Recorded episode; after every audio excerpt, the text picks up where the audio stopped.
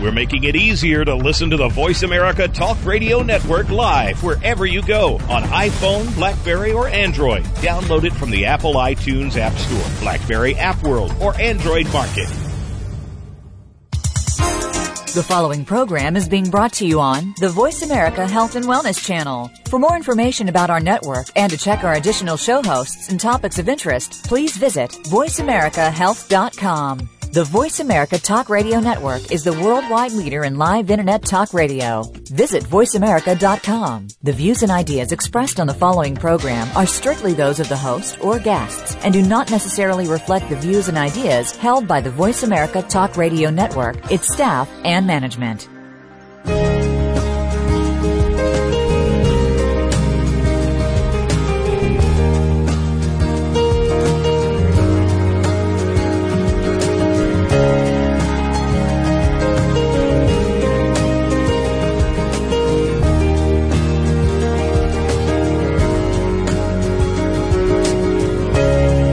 Welcome to Soundbites from Overeaters Anonymous. Our show will educate you about OA's 12 step program so you recognize the symptoms of compulsive eating and find the support you need in a program that works to help you control your eating behaviors and maintain a healthy weight. In this next hour, you will realize you're not alone and that there is hope for recovery and a whole new life free of obsession with food and weight. Now, here is your host, Naomi Lippel. Good afternoon and welcome to Soundbites from Overeaters Anonymous, a 12-step solution to compulsive eating. I'm Naomi Lippel, Managing Director of Overeaters Anonymous, also known as OA. Our 13-week series, which runs through January 9th, will give you information on what OA is about and how it works, so you can decide if it might be right for you. On today's episode, we're going to talk about how and why a 12-step program can work for compulsive eating issues. So what is a 12-step program? Most everyone you talk to will say they've heard of Alcoholics Anonymous, AA, and they might even know that it uses some 12 mysterious steps. Well, OA uses the same basic 12 steps as AA, but adapted for compulsive eaters. In step one, we talk about being powerless over food instead of alcohol. In steps two and three, we acknowledge that all of our attempts to control our eating have ended in failure and made us more desperate and crazy than ever. What we needed to do was not summon up more willpower or try harder, but instead surrender, admit that we couldn't do it on our own. We needed a power greater than ourselves, greater than our compulsion to eat and our obsession with food, diets, and weight. When we acknowledged that, we could turn our eating and our lives over to that power, whatever or whoever that power is for us individually. We stopped trying to control our eating and found that we were now able to eat normally. For a while. But if we didn't change our way of dealing with our lives and our problems, our habits and self-defeating patterns, we would go back to doing what we'd always done, eat compulsively. Steps four through nine lead us through a process of self-reflection to see what isn't working in our ways of dealing with the world. We look closely at our fears and our resentments, and we discover the things in us that keep us apart from others, our selfishness, our fears, our secrets, our dishonesty. We share that with another person, someone we trust, and identify the things we do that just don't serve us. We look at where and how we've harmed others and ourselves and try to make things right. Step 10 continues this process on a daily basis, and step 11 allows us to further develop the relationship with the power that keeps us abstinent from compulsive eating and in recovery. Finally, in step 12, we continue to practice these steps in every aspect of our lives and share the message of recovery to other compulsive eaters. As long as we do that, we no longer want or need to eat compulsively. So joining us today are Dr. Marty Lerner, a psychologist who runs an eating disorder center in Florida, and three guests from OA who will share how OA's 12-step program worked differently for them than all the other things they tried in the past to lose weight. Since anonymity is an important principle of our program, we'll only be using OA members' first names. And I think I said three guests, but it's actually two guests. So we're going to begin with OA member Meg from Minnesota. Meg, are you there? Yes, I am. Hi. Hi, welcome. So you're maintaining a 90 pound weight loss for the past seven years, is that right? Yes. That's incredible. Um, so tell me about your obsession with food. When did it start? Well, I really believe I was born out of the chute with a problem with food, but I can go back to memories of age three and four. I remember when I was four years old, I ate a bottle of aspirin, and in those days they had a hundred count. And the thing that made it different was I was looking for that orange fizzy taste and sensation. And my mom was asleep. I knew it was medicine. I knew what I was doing was wrong but I needed to have that exciting food experience. So, of course, that resulted in a trip to the hospital, and since I'm here, it didn't kill me, nor did my mom. Thank and then in the seventh grade, I remember eating half of a full sheet cake in 20 minutes because my sister was sharing it with neighbors. And then I ate dinner after that for, with no problem. So I've always been a- active and always had a normal weight until I became a young adult, and that's when the weight started coming on. So that's two when I really got involved in the diets and exercising and still just always focusing on the food and always knew that I could eat more than anyone, whether it was a kid or an adult. Wow. Is that something you felt kind of proud of for a while? No, in fact, I yeah, in some moments I did, and especially when I was thin. But uh, a lot of times I really felt ashamed about it, and I would eat my volume food in private. And did you have that experience of um, trying lots of different diets and techniques to manage your weight and, and then gaining the weight back and maybe even that kind of yo-yo experience? Yeah, I I started my first diet when I was 16, and of course I was working at a bakery. I mean, the, the whole thing I just laugh about now. And when I was on my dieting phase, uh, I was fine. I didn't eat anything because then I do the starving thing, and then I started smoking so I could cra- curb my appetite. And then when I wasn't dieting, then I could eat, you know, several dozen donuts during my night shift because I frosted them. So I had an intimate relationship with all of them. Oh. So what is it in the 12 steps that's really different from how you approached this problem before? I would say for me, it's really the spiritual aspect. When I did a lot of commercial weight loss diets and combinations of my own, and it was always a focus on I'm in control of my weight and I'm in control of my behaviors. And what I also realized after becoming a part of OA is that, of course, I have no willpower and I just don't have a stop button on my eating, and that I just needed to stay away. And the diet mentality was always a temporary fix, so that as mm-hmm. soon as I was done with my diet, I could go back to the way I was. And of course, I just kept repeating the same cycle over and over again.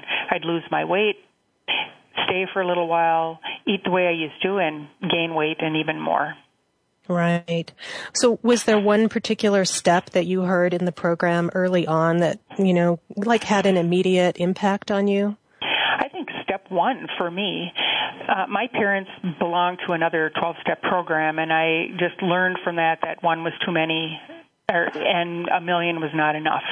And so by the time I walked into OA the first time in 1995, I really got the fact that I had a problem with sugar. Sugar's my main um, addiction, and that it had nothing to do with was I smart enough, pretty enough, active enough, good enough, whatever. It's just that my body just doesn't produce it like normal eaters. Right.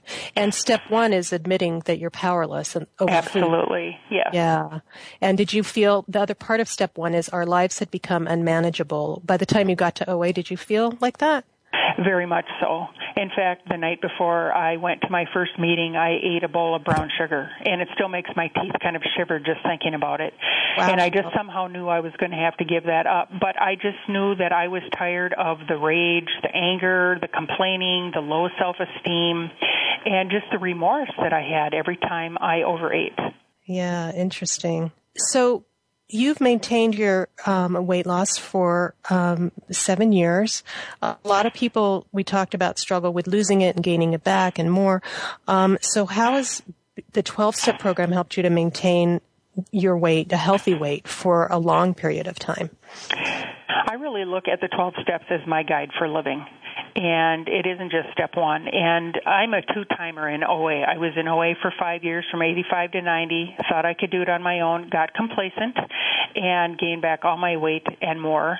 and then was in 14 years of again the dieting, the exercising, the smoking, the everything else, and reaching bottom yet again of just feeling that I know I cannot control this.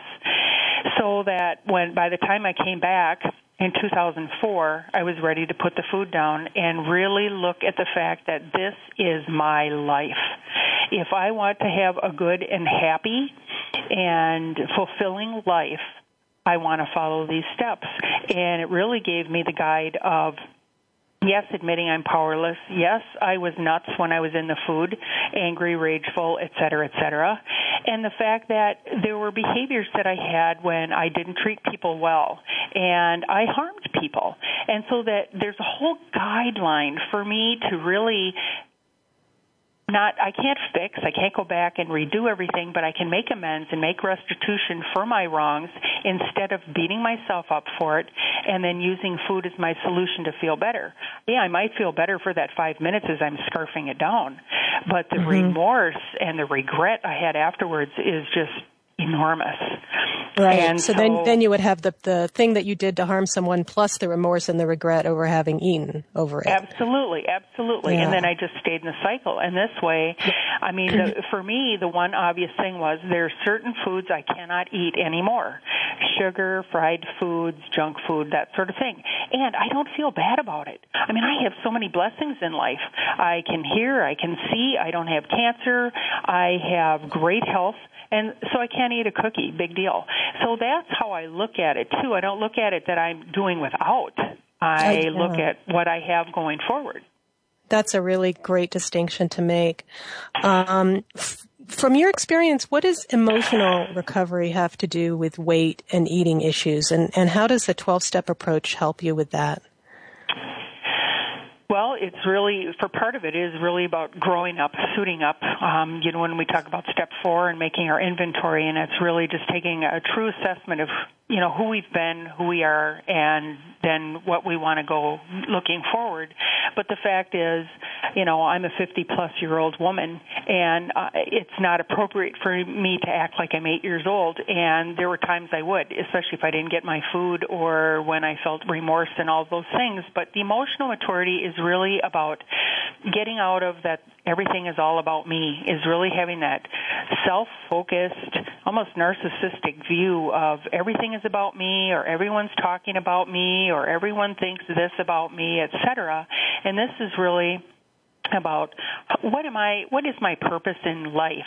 And how am i with you know my friends and my fellows and my coworkers and colleagues et cetera that i look beyond that and then therefore i'm going to by putting the food down and working the steps, I'm going to have a more emotional well-being and I'm going to be more balanced. I'm not going to be yeah. raging. I'm going to be more kind and loving and a little bit more carefree. Interesting. Um, so you said something earlier about spiritual life um, and spiritual recovery. Um, we're going to take a break in a minute, mm-hmm. but when we come back, um, I'd like to talk to that uh, experience a little bit. So, um, so it's time for us to take a short break. And thank you so much, Meg, for sharing your experience with us. This is Soundbites from Overeaters Anonymous on the Voice America Health and Wellness channel. Stay tuned.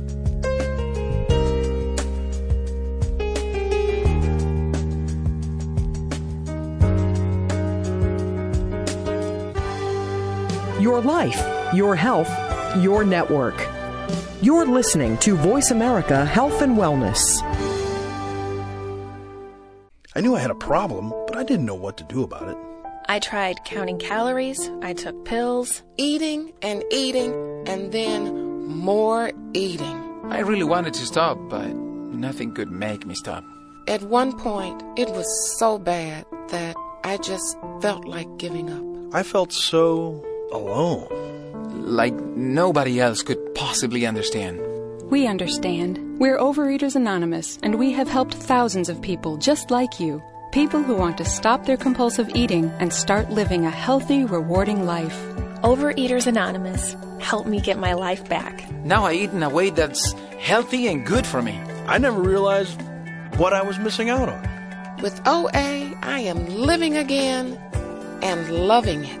Start living the life you deserve with help from Overeaters Anonymous. find us on the web at oa.org. No matter what our age is, health deserves our utmost attention. But how do you achieve optimal wellness? Tune in to Ask Lorna Live. Your host, Lorna Vanderhaeghe, will provide research backed solutions that will have you feeling fit and fabulous. It all comes down to hormones. We'll show you how it works with mainstream medicine along with nutritional medicine. Listen for Ask Lorna Live every Wednesday at 6 a.m. Pacific Time, 9 a.m. Eastern Time on the Voice America Health and Wellness channel. Your life, your health, your network. You're listening to Voice America Health and Wellness.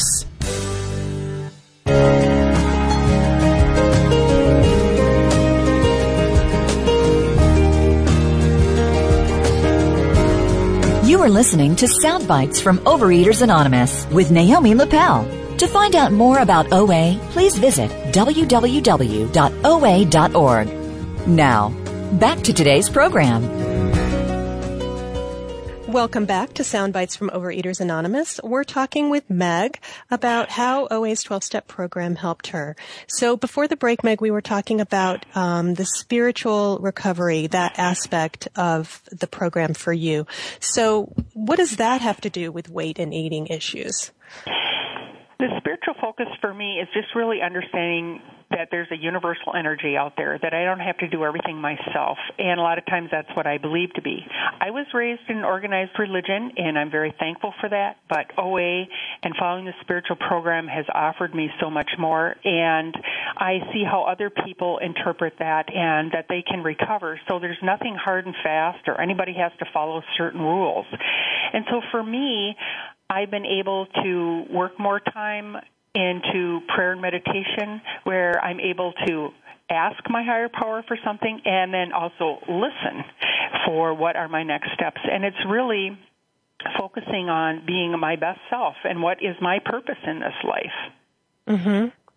So when you say uh, in the step it says God as we understood him. So what does that mean to you or how did that change for you in the steps or in the program? I it became more expansive for me in the sense that I just think that there's a collective spiritual guidance uh, in the universe. And so it isn't just, you know, I look at one person with all the answers or one entity. Um, I pray to a lot of people and I am more connected with, I would say, nature and those sorts of things. And then also what other people, when I go to my meetings and talk to my sponsor, which is like a mentor, um, I have to say, and I get my answers that way. I get my answers through life and blood people as well. Yeah. So, and how does that help you with um, with your compulsive eating, with with maintaining your healthy weight, maintaining your abstinence on a day to day basis? How does that help you? It helps me just focus on what is my purpose in life and what is it that I need to do to live my best self. And sometimes that's stepping out and doing something scary when really it's for my best self instead of sitting in a job where I'm underemployed and underappreciated and feeling, oh, woe is me. This way I'm really utilizing my gifts and talents.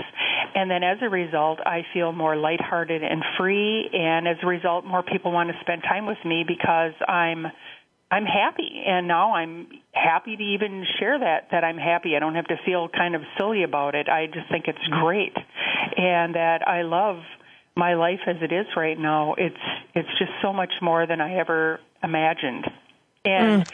I'm doing it with others. I I don't have to do it alone and I think for so long I felt trapped that I had to come up with all the answers and then would get angry because I didn't have all the answers. And working the spiritual program in OA, we are encouraged always to lean on a higher power and to lean on our fellows and, and that that's accepted.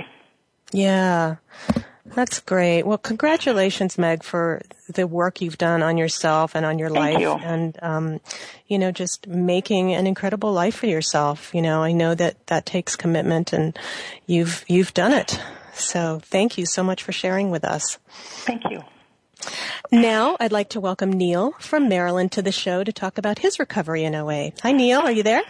I am. Hi, Naomi. Great. Welcome. So, you've been maintaining a 35 pound weight loss for the past 16 years. Is that right? Yes, it is. Okay, so why did you end up turning to OA? What led you to this path? Well, it was interesting listening to Meg because I I, I felt I, I have always felt that the the origins of my disease are are emotional, and while I was attracted to sweet foods very early in my life and ate them to excess, I was a kind of kid that was very nervous and anxious. Um, you know, kind of the classic ADD kid. Mm-hmm. Um, and and there was something about uh, having these these very large feelings inside of my little body that made me um, very protective, very. Um, I, I was aggressive. I I was kind of defiant. I I just kind of felt like life wasn't fair, and um, I just had a chip on my shoulder. And um, what happened for me is is I just felt like living life with those big feelings was very uncomfortable, and I started to look for relief very early. And mm-hmm. for me, oftentimes I'd be camped out in front of the TV with, you know, a particular food, sweet food, some other kind of food. Um, and, uh, you know, I was just out, out of touch. I was killing time. I was, um, dropping out. That was really what my purpose was. And in a lot of ways, there, this kind of um, mistaken belief that the, the world owed me a living and I could just come and go as I pleased is, is how I conducted myself.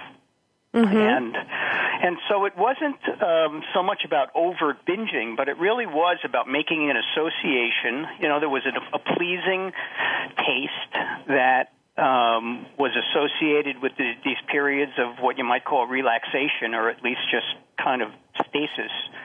And uh, unfortunately, it became it became a, uh, a dependency. You know, uh, to the extent that I could use food to zone out, I stopped trying to cope with anything that bothered me. And uh, you know, it it really held me back. My, you know, emotionally, I was very immature and um, uh, contentious and defiant, and at the same time, kind of lazy because I just felt like life was hard for me. And if uh, you know, if if if your life was like mine, you'd do the same thing too. So. um so that's a kind of an emotional illness. You know, I was ill at ease. And where yeah. I sought relief with food, I continued to seek relief from other things, um, like exercise. Um, you know, I did not get obese from my disease. What I did was I relied on exercise to control my weight and and also having a lot of pent up uh, aggression and frustration. Um, you know, I was fairly gifted as an athlete, and I loved to compete. Um, but I used it eh, to kind of uh, dominate, you know, dominate other people. It was an area where I thrived, or in other areas of life I felt I was kind of behind the curve, like in school, where I felt like my ADD was a, you know, that deficit really kind of hurt me, made me feel inadequate. Well, in sports, I was one of the first guys that got chosen, and I always took great pride in that. And you know, I would just play hard you know, um, unfortunately, you know, at the age of 35, when you're playing softball and you're willing to still have a fist fight with somebody over a foul ball, it, it does have a way of, of of running its course. So kind of makes you wonder what what was going on there, huh? Yeah, yeah.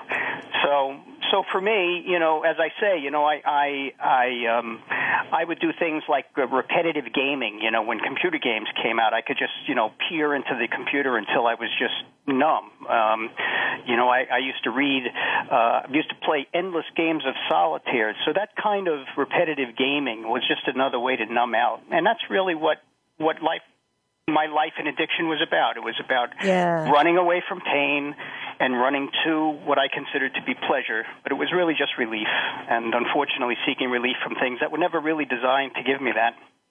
And what was it in the 12 steps when you when you got to OA that um, was different from how you approached your problems before? Like, why do you think that worked for you? Um, you know, there was a combination of, well, first just coming into meetings and hearing people talk with great facility and in, in a kind of a casual, authentic way about dealing with um, aspects of their disease that I currently was, you know, involved with, and just seeing how far that they'd come, uh, I was immediately attracted to that. You know, you you know, you hear people say, you know, I came to a meeting and I felt like I was home. I could really yeah. identify.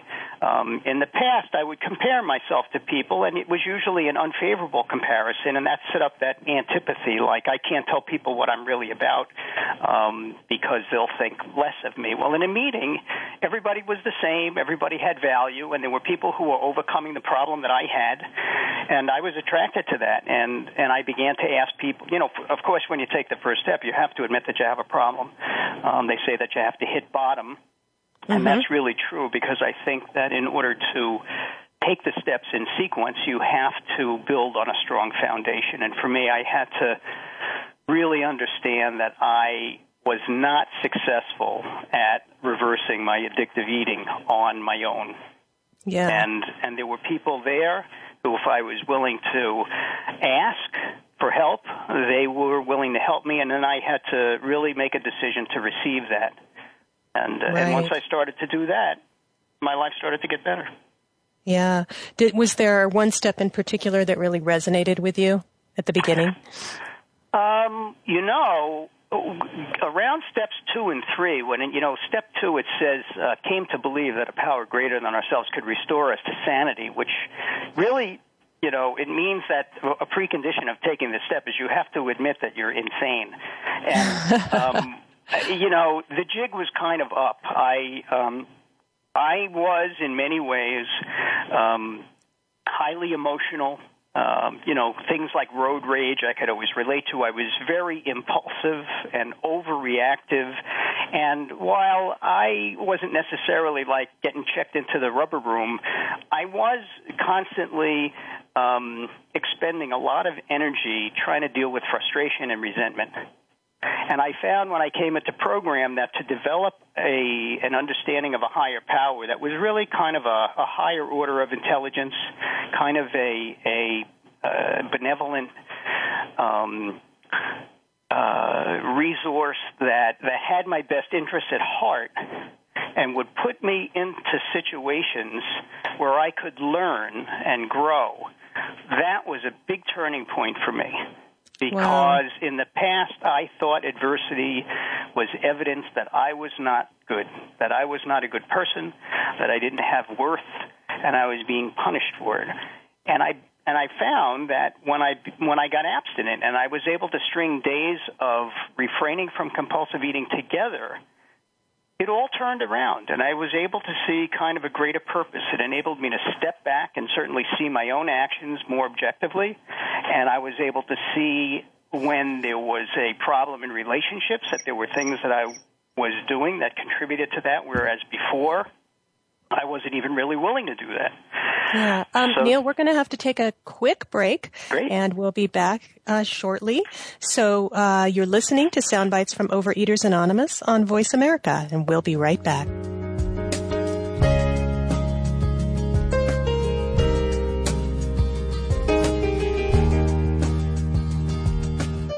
Opinions, options, answers. You're listening to Voice America Health and Wellness. I knew I had a problem, but I didn't know what to do about it. I tried counting calories, I took pills, eating and eating, and then more eating. I really wanted to stop, but nothing could make me stop. At one point, it was so bad that I just felt like giving up. I felt so alone. Like nobody else could possibly understand. We understand. We're Overeaters Anonymous, and we have helped thousands of people just like you. People who want to stop their compulsive eating and start living a healthy, rewarding life. Overeaters Anonymous. Help me get my life back. Now I eat in a way that's healthy and good for me. I never realized what I was missing out on. With OA, I am living again and loving it. Start living the life you deserve with help from Overeaters Anonymous find us on the web at oa.org. It's no secret that teen girls and young women all across North America are struggling with diminished self worth, depression, eating disorders, and self harm. The good news? Tune in to The Mary Walden Show for a mental health boost. raising and empowering young women, mind, body, and spirit. Join Mary and her guests, clinicians, artists, musicians, and researchers to get the knowledge and the know how to build resilience in teen girls and young women today. The Mary Walden Show airs live Tuesdays at 10 a.m. Eastern, 7 a.m. Pacific on Voice America Health and Wellness. Cancer is not something to be taken lightly, but instead of being talked at by doctors, medical providers, and others, wouldn't it be nice to hear from a host who has worked at the cancer coalface for 38 years as a caregiver, supporter for 14,000 patients, and who has had the experience of having a life threatening condition herself? You will hear the stories of survivors and other people who work in breakthrough cancer medicine. Navigating the Cancer Maze with host Grace Galler will help you with the facts, planning, and grief experienced with different forms and stages of cancer. Listen every Friday at 12 noon U.S. Pacific Time on the Voice America Health and Wellness Channel. Could you be living with imbalances and not even know it? Tune into Hormonal Happy Hour with Dr. Angela DeRosa. Hormone imbalances can be the root cause of several common issues, including weight problems, heart disease, decreased mental function, and even impotence or other problems in the bedroom. Whether you're a teen or in your golden years, there's a lot to take from one episode of Hormonal Happy Hour. Stop by every Thursday at 1 p.m. Pacific Time, 4 p.m. Eastern Time on the Voice America Health and Wellness Channel. Opinions, options, answers. You're listening to Voice America Health and Wellness.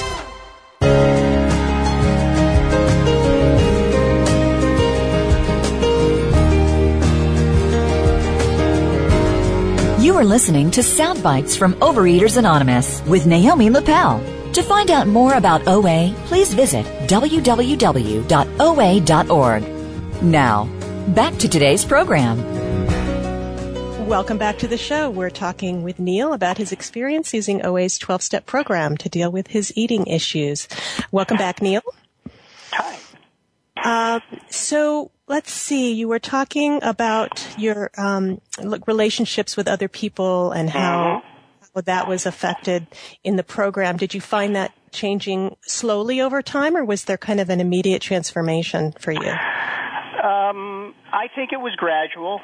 You know, I I began to see that that really um, that a lot of my disappointment is, in life came from wanting to be well liked and wanting to be, you know, loved and to be able to love other people. And and I felt like I was doing kind of a bad job of it. By the time I got into program and I saw how selfless people were, and and people would say things like, in order to keep the gift of abstinence, you had to give away what you got, and and it just made it very altruistic. Um, to to give unconditionally was something that was very hard for me, and then I saw that I was capable of that, and that it says in the literature that when you are feeling the stress that might have previously brought on compulsive eating, that you help somebody else, that you get outside of yourself and so, you know, in OA we have tools like making phone calls and reaching out to people. And I began to go to meetings and I'd hear someone tell a story. They had a test coming up or they had a, uh, a medical thing that they had to go through. And I would just take down names and numbers and say, you know, on that day I'm going to call them up and say I was thinking about you because I remembered you talked about this. And just having people say after the fact that getting that call or you know extending one's hand at that particular point in time really made a difference in their mm. life and how and did that, that make a, a difference in your a, life a profound um, it was a profound thing for me to realize that we we do deeply affect each other whether we know yeah. it or not and how did that help you um, in your life when you would reach out to people that way? Like if you were um, let's say being triggered by a thought or a particular food or um, you know a situation that in the past you might have eaten over mm-hmm. well uh, i was I felt that that kind of transparency that I could talk about my process and just say that I was having a difficult time in the past, showing my vulnerabilities really didn't seem cool. And not that I did it for effect, but I found that when I was in trouble, and I was able to share honestly about going through a hard time and and not picking up the first compulsive bite, that that could be an inspirational message for someone who hadn't yet uh, developed the tools that they needed to sustain abstinence. Um, so there was a purpose, you know, there was a purpose in having the pain, there was a purpose in adversity, even in suffering. You know, I felt that sometimes I had to overcome the mistaken belief that I had to see things in a certain way. And uh, an addict that feels like they don't have choices is going to act out, um, you know, compul- compulsively, self-destructively.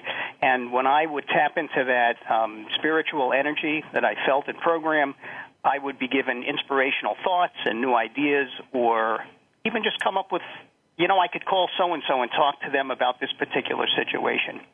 And it just so it sounds like, like you got choice. You had choices yes. that where you didn't feel you had choices before. Exactly. The program actually actually provides that. Yes, and that you know, this is where we get the power back that we lost in step one. You know, well, mm-hmm. I, I don't know that I'll. I put a lot of structure into my food plan. I eat measured amounts. I have a lot of structure, and it, it helps me um, because I see that it, it that we all need limits um, and that and that you know just as a a corral keeps a horse from getting out, it keeps uh, opposing you know predators from getting in. Yeah. And so I felt that the boundaries around my food were helping contain what was otherwise a difficult situation for me. That's a great analogy. What's your life like now since being in program and being abstinent? Well, it's very full. I'm very devoted to my OA recovery. Um, I'm active in different service positions that enable me to be in touch and make a difference in my local area. Um, I'm married to the same woman who happens to be in program as well for the last 26 years. Um, I've learned to uh, run a run a business uh, fairly successfully uh, for a lo- quite a long time. So there's there's a constancy. You know, program kind of allows a person to recalibrate their moral compass and live a life that has ups and downs, and it's all okay.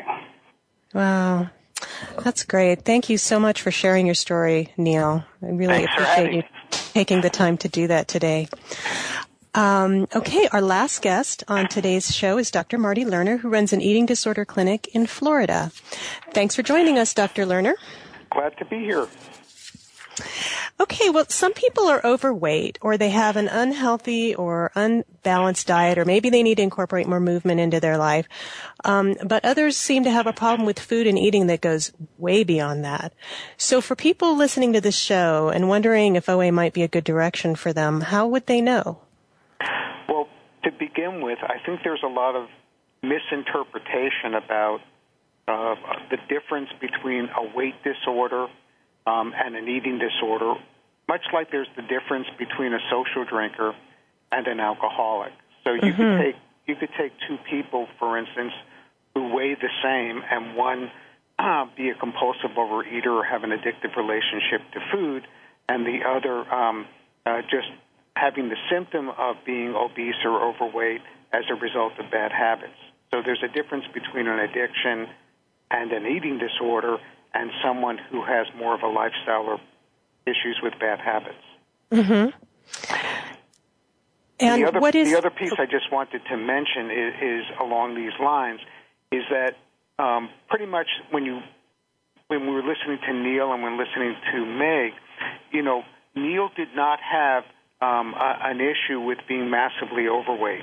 Right. And what's interesting about that is that there's a misnomer um, in OA from people who are not members of OA that um, that the, the most important criterion to define an eating disorder or food addiction or compulsive overeating is what somebody weighs, and that is probably the poorest measure with which to define uh, an addictive relationship with food. Yeah, and so what is a better measure for people? Um, again, I'm going to draw the analogy to other addictions and, and our cousins in AA, um, but um, I would say that it, it's more a measure um, uh, as to how the quality of someone's life and their functioning is affected by the relationship with food. So ah. um, I would define alcoholism that way. It's not so much how much someone drinks or how frequently they drink, but what happens to them as a result of drinking. Right. And um, so, what is it about the 12 step approach that um, that OA offers that might be more effective for people who eat compulsively, um, more effective than diets or other things they've Right. tried in the past? Well, understand there's a difference between a diet, which is usually temporary and treating a symptom, the weight, and a food plan, which is more lifelong and, and, and, and more permanent. Um, and that said, um, uh, you know, OA becomes a way of life and, and seeks through the steps um, to remedy some of the root causes of an addictive relationship with food. And all addictions have something in common, and that is to fix feelings.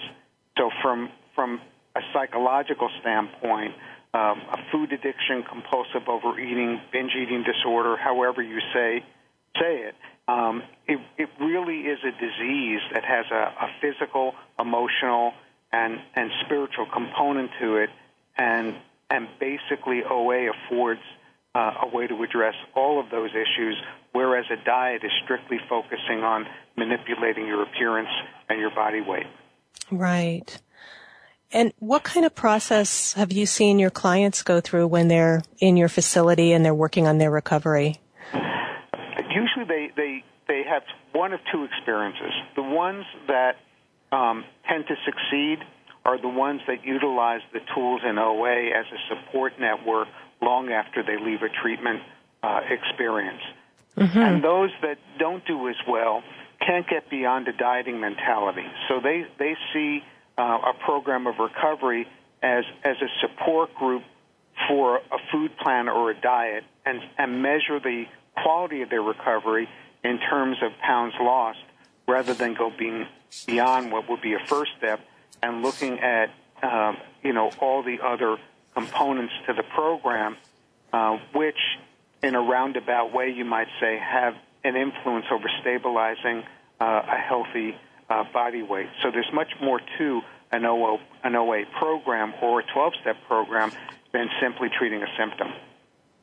And what about people who just, it just sounds like too much work for them? Like, they just, they just want to lose the weight, you know, like all this 12 steps and spiritual recovery. It's just, it's too much work. Mm-hmm. Like, how do you, how do you answer that to them, for them? Well, to be fair, there's a contingent of people that that will do well with a Weight Watchers, Jenny Craig, or any any of the popular diets. They're not food addicts. They're not people with an addictive relationship with food.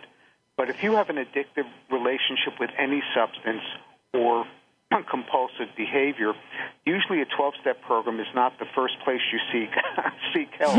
it's the last place on the block. And, and you know, addictions have a way of, um, as Neil put it, um, helping you to uh, reach a bottom. And the the irony is that the lower uh, that bottom may be for someone, uh, the more desperate someone is, and the more open-minded they are. And and so willingness becomes a product of how much pain you're in. And and a compulsive overeater, um, or any addict for that matter, uh, usually reaches a point where they're in so much pain that their mind opens, and I call it, and other people call it, a moment of clarity. There's an Wow. opportunity to open the mind to an approach that is different than the same old. Yeah, very interesting. Great. Well, we're going to take a quick break and then we'll come back and talk some more. Sounds good. Welcome. Uh, uh, so I'm Naomi Lippel and you're listening to Sound Bites from Overeaters Anonymous on the Voice America Health and Wellness channel. Stay with us.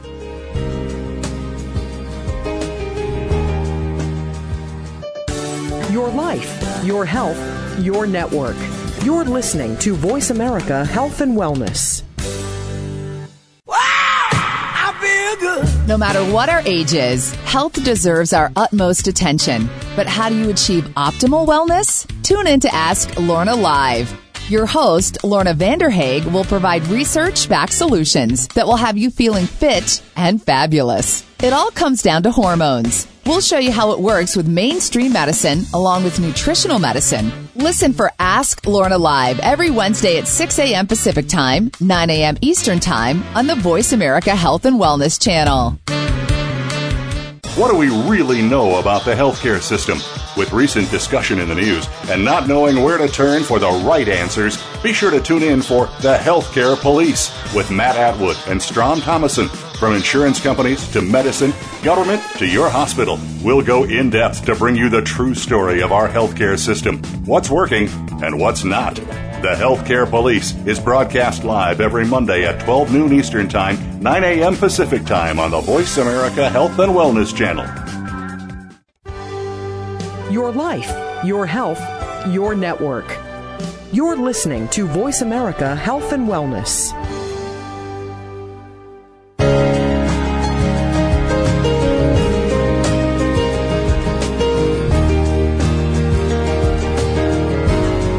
You are listening to Sound Bites from Overeaters Anonymous with Naomi Lippel. To find out more about OA, please visit www.oa.org.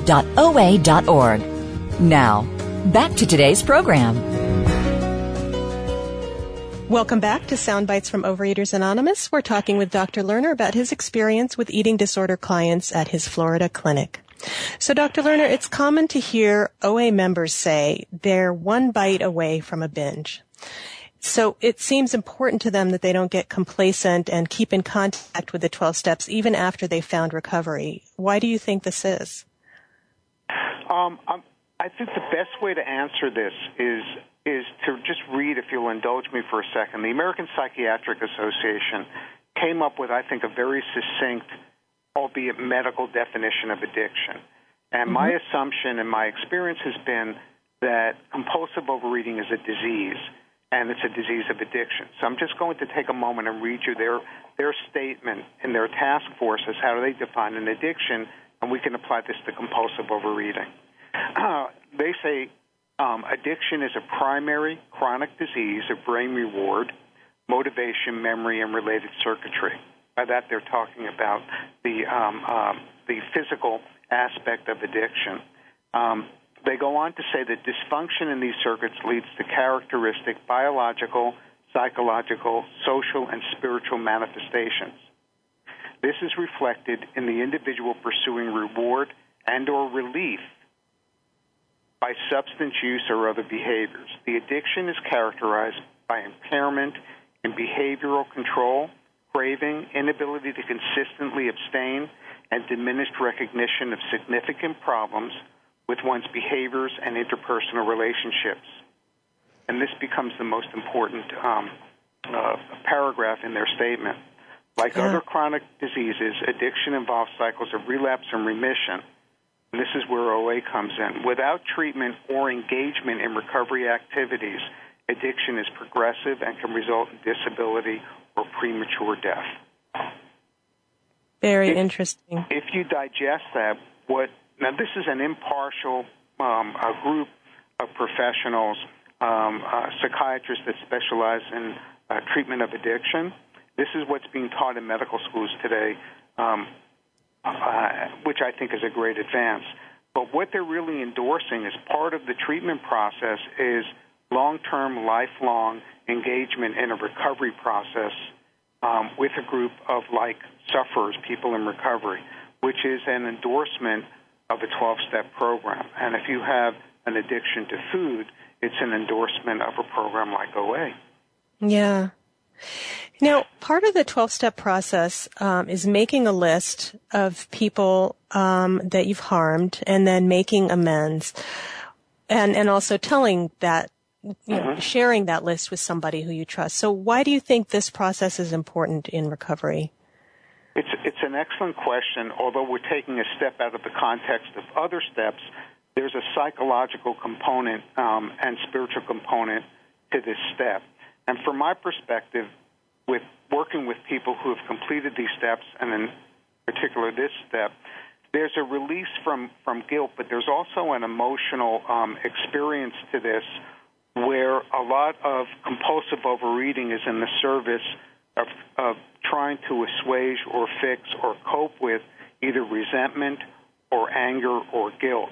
And this is sort of a house cleaning step, which takes a lot of the baggage with which people may be driven to overeat um, to be able to clear their end of the sidewalk uh, rather than being victims or looking at what was done to them, but looking at what they may have transgressed to other people, and gives them kind of a clean slate so they don't have to keep reliving in the past and move towards, you know, the future and the present.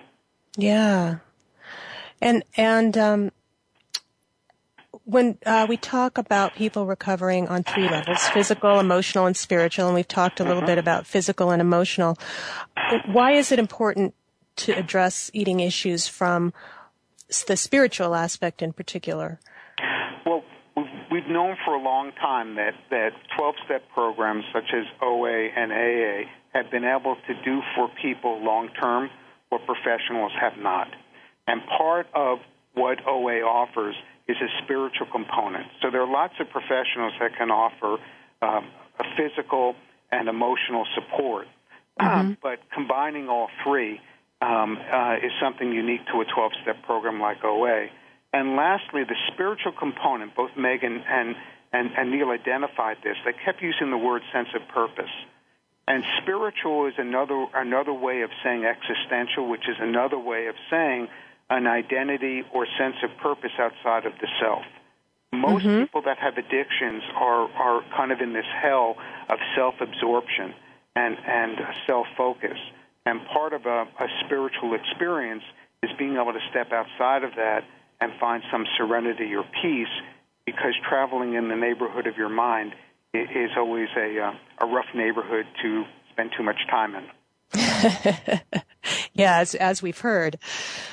Um, well, tell me um, a little bit more about um, what you've seen um, with some of your clients. Sure. I, I, I'm very privileged to work with people uh, who have come to our treatment center and people like Neil and Meg because uh, in, in this business, it, you know, it's difficult to see people get well and stay well, and and um, I'm afforded an opportunity to see that. And what people will go through is quite a transformation because when people come into a 12 step program or they come into rehab or treatment um, uh, in order to be, benefit from a 12 step program, what you see in this transformation is a light bulb go off, a moment of clarity where they realize that the food and the weight was the symptom, not the problem. And that, that the key, the door to finding some peace of mind and, and as um, Meg was describing, this gratitude and this energy for life really comes from being able to move off of the addictive relationship with food and move into kind of this growing up process or this healing process that is a result of working all of these steps. And that is something that goes beyond words to explain. Not to sound hokey, but it's it, it for me, it's a spiritual experience to see people um, uh, transition into that and then pass that along to another person. Yeah, that, must be really gratifying. Amazing. Oh, it's great. I mean, it's a privilege, and I get paid for it. Go figure. Do you see that um, the process is really similar for people who sort of run the gamut in anorexia and bulimia and compulsive eating, or kind of go back and forth between I, I those? I, I think there's a thread between all of these, and, and I think part of the evolution of OA is that although in its origins it was looking at people that were compulsive overeaters and mostly by appearance might be overweight, we know today that, that compulsive overeating has synonyms uh, such as food addiction, binge eating disorder, bulimia. Uh, it, it, has a lot of different flavors, but mm-hmm. it has one common thread. And the common thread is an addictive relationship to food and weight. And, and a 12 step program like OA offers a longer term solution um, to a recovery process. Some people can enter that process through OA to begin with and to end with. Some people, just like people with alcohol and drug addictions, need some professional help to be able to benefit from a 12 step program. But in the end, it is a 12 step program and that support system which sustains recovery. Excellent. Thank you so much. Um, for sharing your insights with us. I can't believe this hour has gone by already. It just flew by. Um, so we're going to wrap up, and I'll just finish by saying if you've been struggling with your weight, with eating compulsively, or or another eating disorder, or if you think you maybe you've tried everything, check out Overeaters Anonymous. It's a different approach than what you've done in the past, and it might just give you a whole new life go to our website at oa.org and find a meeting, or you can call us at 505-891-2664. Thanks again to OA members Meg and Neil for being on the show today and sharing their personal stories with us, and to Dr. Marty Lerner for sharing his insights with us too. Join us next week on Soundbites from Overeaters Anonymous for our episode on a plan of eating in OA and how it's different than a diet. Thank you again for joining us this week. Soundbites from Overeaters Anonymous is heard live every Wednesday at 4 p.m. Eastern Time, 1 p.m. Pacific Time on the Voice America Health and Wellness Channel. Until next week's program, may you find support, acceptance, and hope for a renewed life.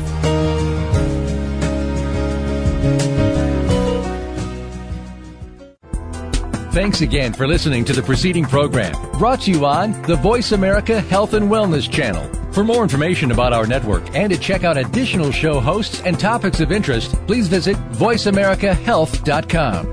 The Voice America Talk Radio Network is the worldwide leader in live Internet talk radio visit VoiceAmerica.com. The views and ideas expressed on the preceding program are strictly those of the hosts or guests and do not necessarily reflect the views and ideas held by Voice America Talk Radio Network, its staff, and management.